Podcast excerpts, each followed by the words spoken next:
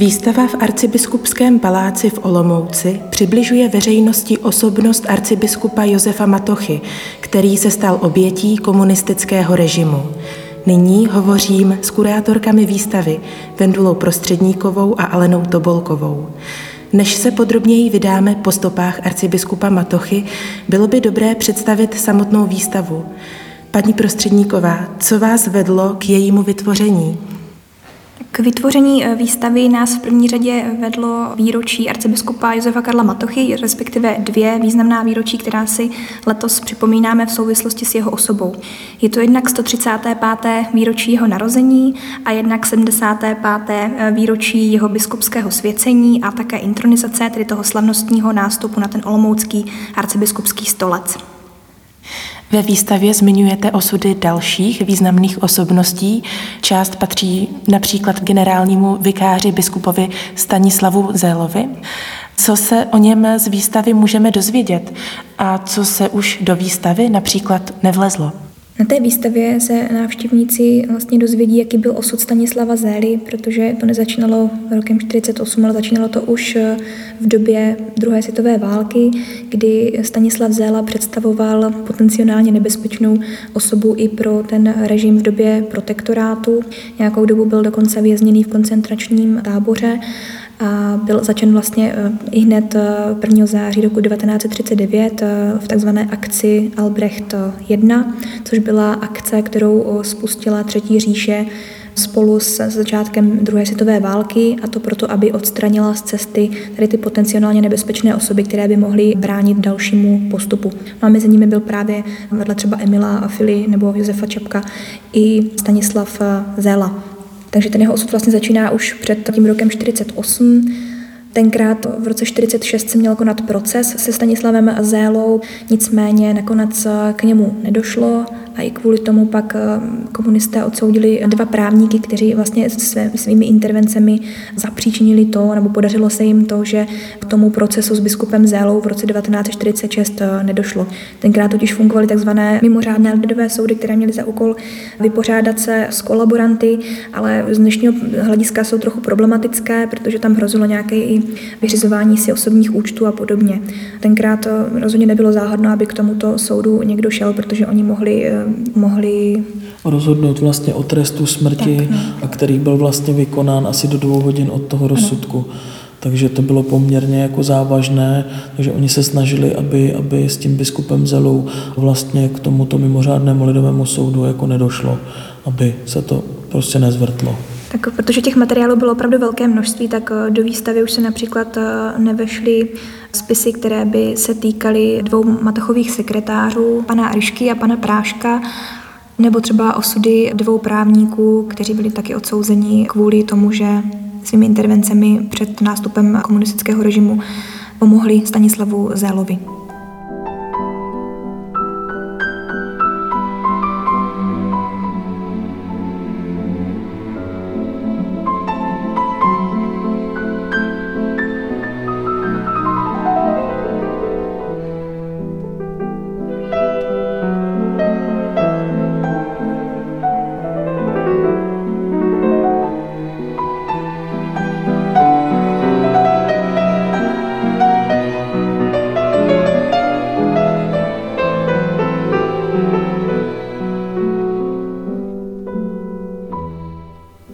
Josef Matocha pocházel z Pitína, narodil se 14. května 1888 a vystudoval arcibiskupské gymnázium v Kroměříži. Co ještě dalšího víme o době jeho dětství? My jsme se nezaměřovali tak úplně na ten na... život, jako před, uh-huh. před tou intronizací. Po studiích na tom kněžském semináři v Kroměříži potom odjel, nebylo to teda bezprostředně potom, ale odjel potom na studia v Římě, kde byl vlastně v době před první světovou válkou a v roce 1914 se vrátil a byl vlastně poslán do Dužomberku v té válečné době, kde působil jako vojenský kaplan a vlastně po té první světové válce se vrátil z Ružomberku a působil pak ve farnosti v Sobotíně než eh, se vrátil zpátky do Olomouce, kde potom vyučoval na teologické fakultě. Jaká byla jeho cesta až na arcibiskupský stolec?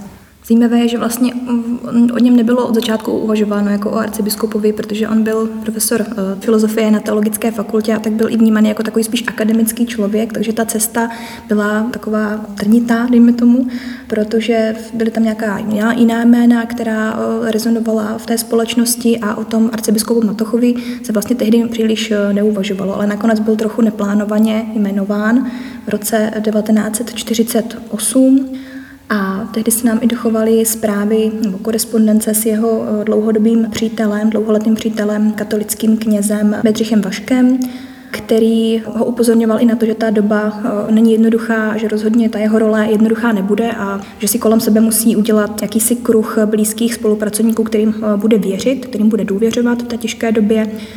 A že také musí pohlížet na potřeby těch lidí a nezapojovat příliš jakoby, ty teoretické, filozofické věci, ale že musí naslouchat těm obyčejným lidem, protože byly obavy, že tím, jak byl filozof, tak že by to nemuselo úplně být jako v pořádku, ale ukázalo se, že tyhle obavy byly vlastně zbytečné, že on dokázal velice dobře naslouchat a být tím pastýřem Někdy je nazýván také chudým arcibiskupem.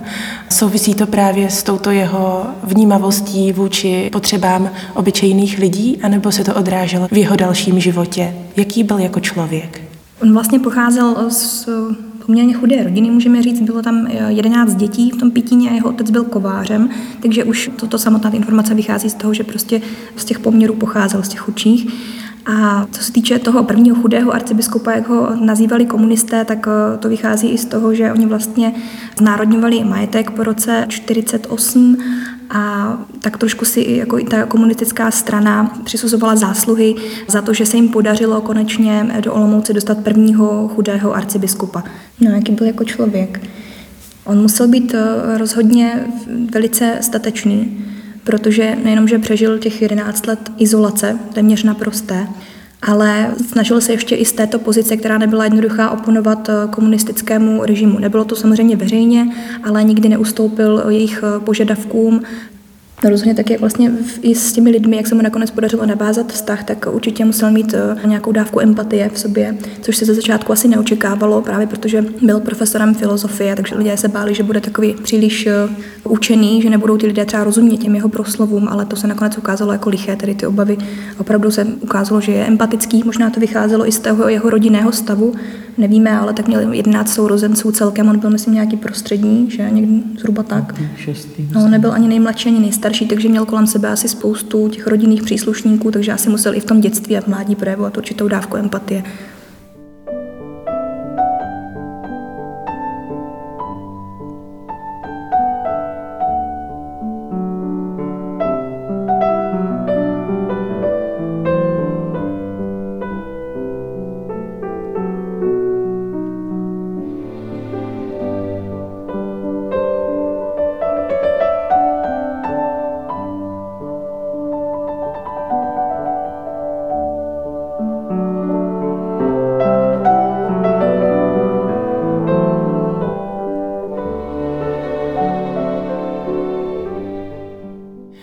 Předcházelo únorovému převratu, co se odehrávalo v Olomouci a kde byl v té době otec Matocha. Byl tedy ve Vatikánu nebo už působil tady v Olomouci?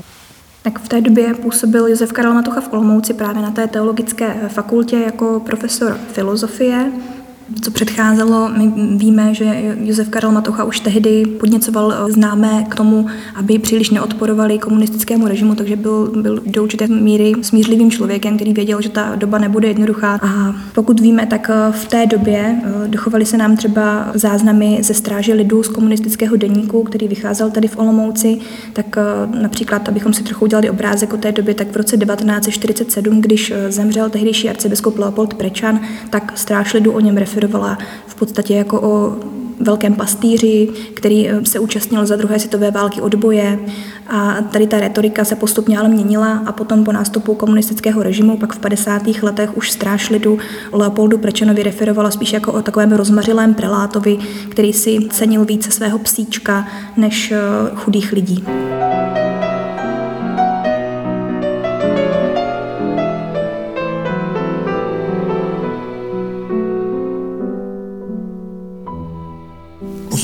31. března 48 byl jmenován a slavnostně uveden do úřadu byl tedy 2. května 1948. Otec Matocha byl poměrně záhy po svém jmenování internován. Jak to probíhalo? Jakou záminku si vlastně režim vymyslel, aby mohl otce izolovat? Na tom je nejhrůznější asi to, že režim žádnou záminku v podstatě nepotřeboval. Oni se rozhodli, že ho prostě internují. Tenkrát i byly různé hlasy na veřejnosti časem, že se s arcibiskupem něco děje, poznali to lidé, protože samozřejmě bylo zvykem, že arcibiskup vyjížděl naprosto běžně do farností. Najednou tyto akce byly ukončeny, arcibiskupa nebyla na veřejnosti vidět, proto i potom komunistická strana postupně přistupovala občas k tomu, že ho na veřejnost vpustila a jak to samotné probíhalo. Nejprve to začalo tak, že STB obsadila vrátnici arcibiskupského paláce, to znamená seděla v přízemí a sledovala, kdo do budovy vchází, kdo vychází. To bylo na počátku roku 1950, ale my víme z těch záznamů z archivu bezpečnostních složek, že STB sledovala arcibiskupa Matochu stejně jako biskupa Zélu uh, už v roce 1949 a hledala právě skrze, co by mohla zdiskreditovat oba dva biskupy v očích veřejnosti. No a nakonec eh, se rozhodli eh, po zatčení dvou sekretářů arcibiskupa Matochy, že zatknou i jeho generálního vikáře Stanislava Zélu a rozhodli se, že nebudou postupovat tak, že by přímo obvinili Matochu, ale že budou hledat eh, nějaké záminky právě ve výpovědích jak těch sekretářů, Práška a Ryšky, ale taky ve výpovědích biskupa Stanislava Zély. Takže mezi tím, co tito spolupracovníci byli zatčeni, tak arcibiskup byl internován a čekalo se vlastně, eh, jestli z těch výpovědí nevzejde něco, co by se dalo použít pro nějaký veřejný proces. K tomu odsouzení vlastně nikdy nedošlo. Zůstal internovaný po dobu těch 11 let tady v arcibiskupské rezidenci a nikdy s ním žádný proces veden nebyl, nikdy nebyl ani z ničeho veřejně obviněn. Když byl otec internován tady v arcibiskupském paláci, tak eh, byl odsouzený k naprosté izolaci nebo k němu mohly přicházet nějaké návštěvy? Návštěvy k němu mohly přicházet pouze za přítomností STB nebo takzvaného eh, vládního zmocněnce, který v podstatě řídil chod celé arcidiecéze a různilo se to podle toho, jak se STB zamanulo v podstatě. Někdy mu návštěvu povolili, hlavně návštěvu třeba jeho generálního vikáře, tedy pozdějšího vikáře eh, Josefa Glogara, který ve funkci později nahradil Stanislava Zélu. Někdy mu povolovali spovědníka, ale byly to zároveň takové dalo by se říct ústupky, které občas arcibiskupovi dělali, ale zároveň potom, když mu to nepovolili, tak je používali jako hrozbu. Prostě, že pokud on jim něco nepovolí, tak eh, Oni mu zakážou návštěvy, eh, zakážou mu zpovědi a podobně, ale my víme, že ty zpovědi mu opravdu zakázali, takže on byl opravdu v tomto neústupný a nikdy, nikdy režimu eh, v ničem nevyšel vstříc, dalo by se říct. Tak to se týče třeba návštěv eh, rodiny, tak my víme, že za tu dobu 11 let mohla navštívit rodina arcibiskupa pouze několikrát. Dvakrát ho směl navštívit bratr a například v roce 1959 navštívili pana arcibiskupa jeho dvě sestry. Bylo to na štědrý den a směli spolu strávit pouhých 10 minut a to ještě za přítomnosti toho příslušníka STB. A bylo to vlastně i naposledy, co se společně setkali, protože dva roky na to arcibiskup zemřel. Co po otci režim vlastně chtěl? Chtěli jej pouze odklidit z cesty jako arcibiskupa nebo doufali, že se skrz něj dostanou k věřícím občanům? K tím eh, cílem komunistické strany bylo v podstatě eh, zdiskreditovat v očích veřejnosti celou církev a oni začínali pochopitelně od těch hierarchií, které byly nejvíce vidět na veřejnosti. Takže to znamená od biskupů, od arcibiskupů. I podobně eh, jako arcibiskup Matocha dopadl i arcibiskup pražský Josef Beran, který byl taky internovaný. Takže to bylo tím hlavním, hlavním cílem té komunistické strany.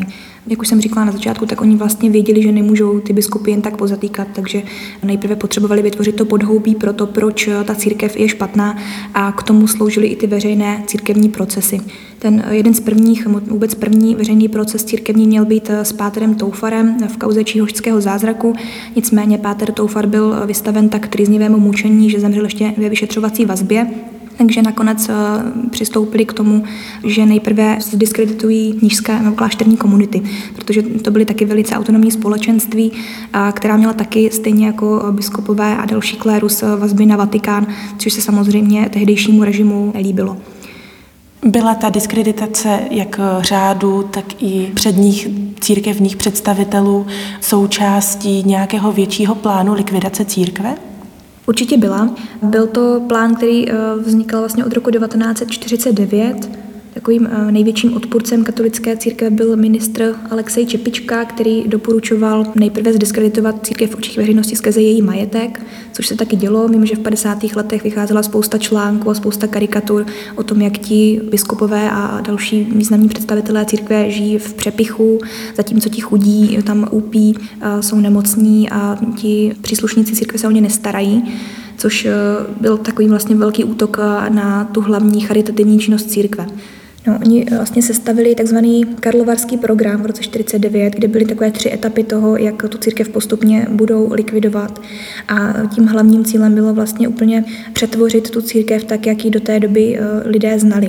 Protože jinak měla vazby na Vatikán, to znamená na tu svobodnou část eh, západní Evropy, Jednak eh, měli taky do, té, no, do toho roku 48 měli své majetky, díky čemuž byli vlastně v autonomní společnosti. Ty majetky jim eh, byly sebrány, což byl ideologický důvod, protože pokud církev nebyla soběstačná, tak eh, musela jednoznačně podléhat státu a oni se začínali vynucovat od kněžích sliby věrnosti Československu, za což jim pak příslušel státní plat.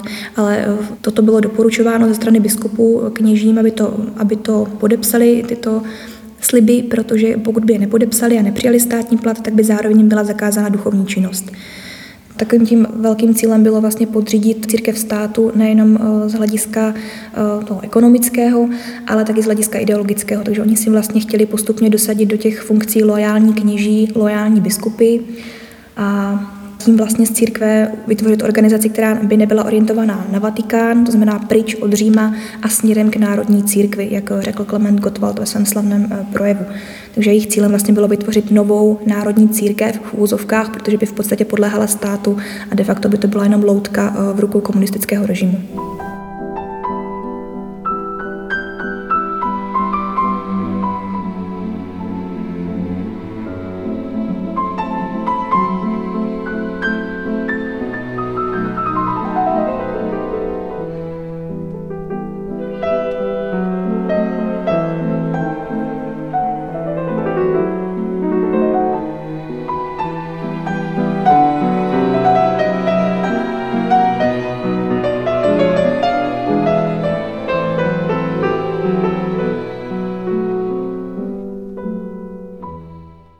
Arcibiskup zemřel 2. listopadu 1961 ve věku 74 let. Víme, jaké byly jeho poslední dny a co vlastně potom vedlo k té jeho smrti?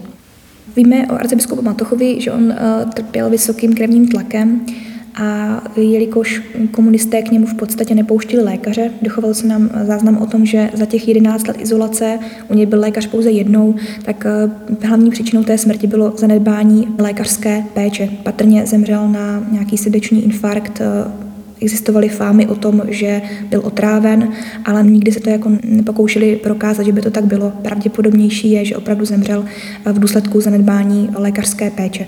Oni ti komunisté, když ho tady věznili, tak eh, ho netrápili, co se týče jídla. Měl jídla dostatek, měl dostatek eh, masité stravy, protože věděli právě, že trpí tím vysokým krevním tlakem a byla to i jedna z cest, jak se ho co nejrychleji eh, zbavit. Víme, že on trpěl nejenom vysokým krevním tlakem, ale měl taky dnu, která vyžaduje samozřejmě stravu tomu určenou a víme, že komunistická strana nebo státní bezpečnost rozhodně tuto dietu nedodržovala. Napětá atmosféra se v 60. letech v naší zemi poněkud uklidňovala. Jak se v té době proměňoval vztah mezi státem a církví? Tak eh, určitě už docházelo k určitému rozvolňování. Například v roce 60, 1963 byl propuštěný arcibiskup Josef Berán z izolace, takže nevíme, jak by to dopadlo s arcibiskupem Matochou, kdyby nezemřel v roce 61, třeba by byl taky nakonec propuštěn. Nicméně nebylo to rozhodně nějaké uvolnění v tom smyslu, že by najednou jako přestala komunistická strana dbát eh, na tu diskreditaci církve v očích eh, veřejnosti. Já si myslím, že nakonec se jim nepodařilo úplně ten plán uskutečnit, ten karlovarský program, že nakonec to nějak vyšumělo, ale Stejně tak pořád ta nenávist eh, mezi těmito dvěma organizacemi samozřejmě trvala, protože přece jenom mm, ta církev měla velký dosah ve společnosti, který se teda, řekla bych, komunistům podařilo zpřetrhat. Tady ty, tady ty vazby, to, to se jim, myslím, podařilo velice dobře, protože víme v dnešní době, že přestože katolická církev vlastně přežila ty nepokoje po vzniku Československa, kdy byla velice vázaná na Rakouskou Hersko a existovaly obavy o to, aby dokázala ten československý lid vést dál i v té samostatnosti, tak bohužel tady tu dobu komunismu opravdu nepřežila a utrpěla tím.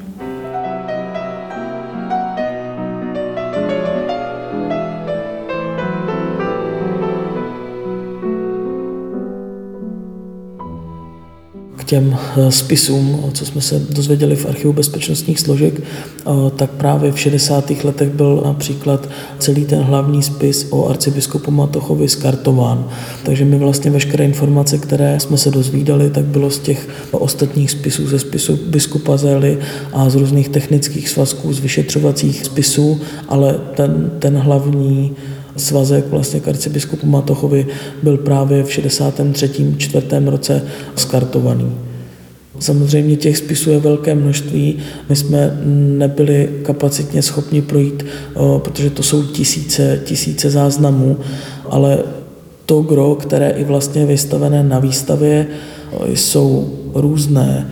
Jednak technické, jednak technický svazek, ve kterém se dokumentují, jsou záznamy o odposleších, o montážích odposlechů právě například v biskupské kapli, tady v rezidenci ve druhém patře, kam arcibiskup Matocha přistupoval ke zpovědi.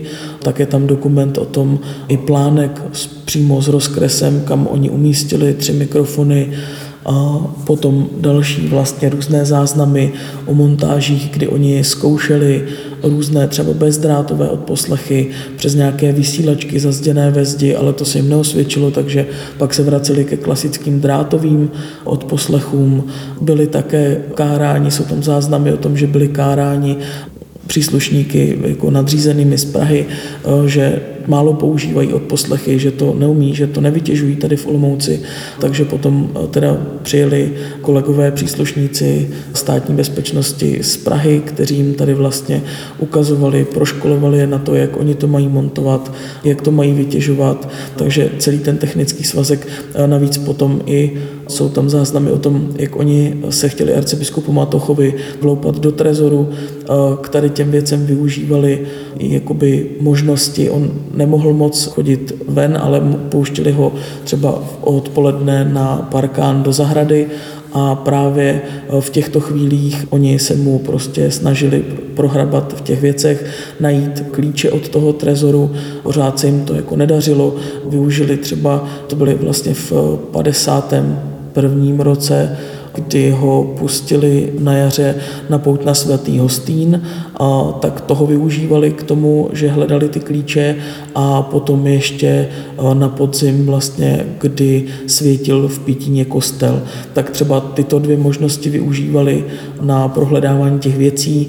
Když ty klíče nemohli najít někde v místnosti, tak dokonce jsou tam zprávy o tom, jak vyvrtávali otvory ve dveřích, kterými jako sledovali, vyvrtali jich víc, pak je maskovali, aby to jako nebylo nápadné, že tam je jenom jeden ten otvor.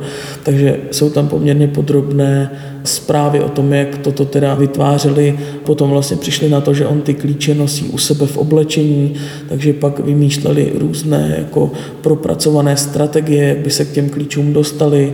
A tak to je, to je v tom technickém svazku a pak je tam vystavený svazek eh, vyšetřovací, kde jsou výpovědi právě k tomu procesu biskup Zela a spol k těm dalším devíti odsouzeným, takže jejich výpovědi, ty otázky, je to vždycky mnoha stránkové, tendenčně zaměřené a jako vynucené přiznání, takže do toho tam potom návštěvníci můžou nahlédnout.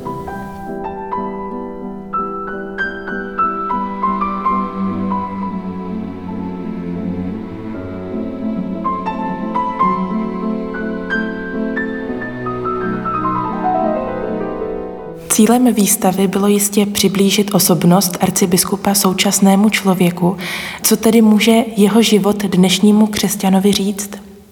Já myslím, že on je natolik silná osobnost, že rozhodně neoslovuje jenom křesťany, ale mohl by oslovit i lidi nevěřící protože v svou mimořádnou statečností e, dokázal to, že lze vzdorovat e, vlastně čemukoliv, jakémukoliv úskalí čelíte v životě, tak vždycky tomu lze vzdorovat a je důležité neustále si připomínat i ty morální hodnoty, které on e, zastával. On prostě věděl, že kdyby selhal on, tak to není jenom jeho osobní selhání, ale je to selhání v podstatě nejenom, nejenom katolické církve, ale veřejné selhání prostě člověka v boji člověka vůči režimu. A ten boj sice se zdál být na první pohled prohraný, protože samozřejmě komunistická strana měla v rukou, tak říkají, všechny trumfy, ale domníváme se, že na tom poli morálním vyhrál Matocha vlastně nepřipustil žádný dialog s tou komunistickou stranou. Byly mu nabízeny prostě různé jako ústupky, pokud on by třeba s nimi nějakým způsobem spolupracoval, ale eh, z těch záznamů vlastně víme, že on byl proti a nechtěl, nechtěl vůbec jakoby se s nimi eh, bavit o těchto možnostech a prostě trval si na svém. Osud arcibiskupa Josefa Matochy a výstavu Arcibiskup Matocha přísně tajné představili kurátorky výstavy vedoucí turistického centra Vendula Prostředníková a správkyně depozitáře Alena Tobolková. Od mikrofonu se s vámi loučí Gabriela Želinská.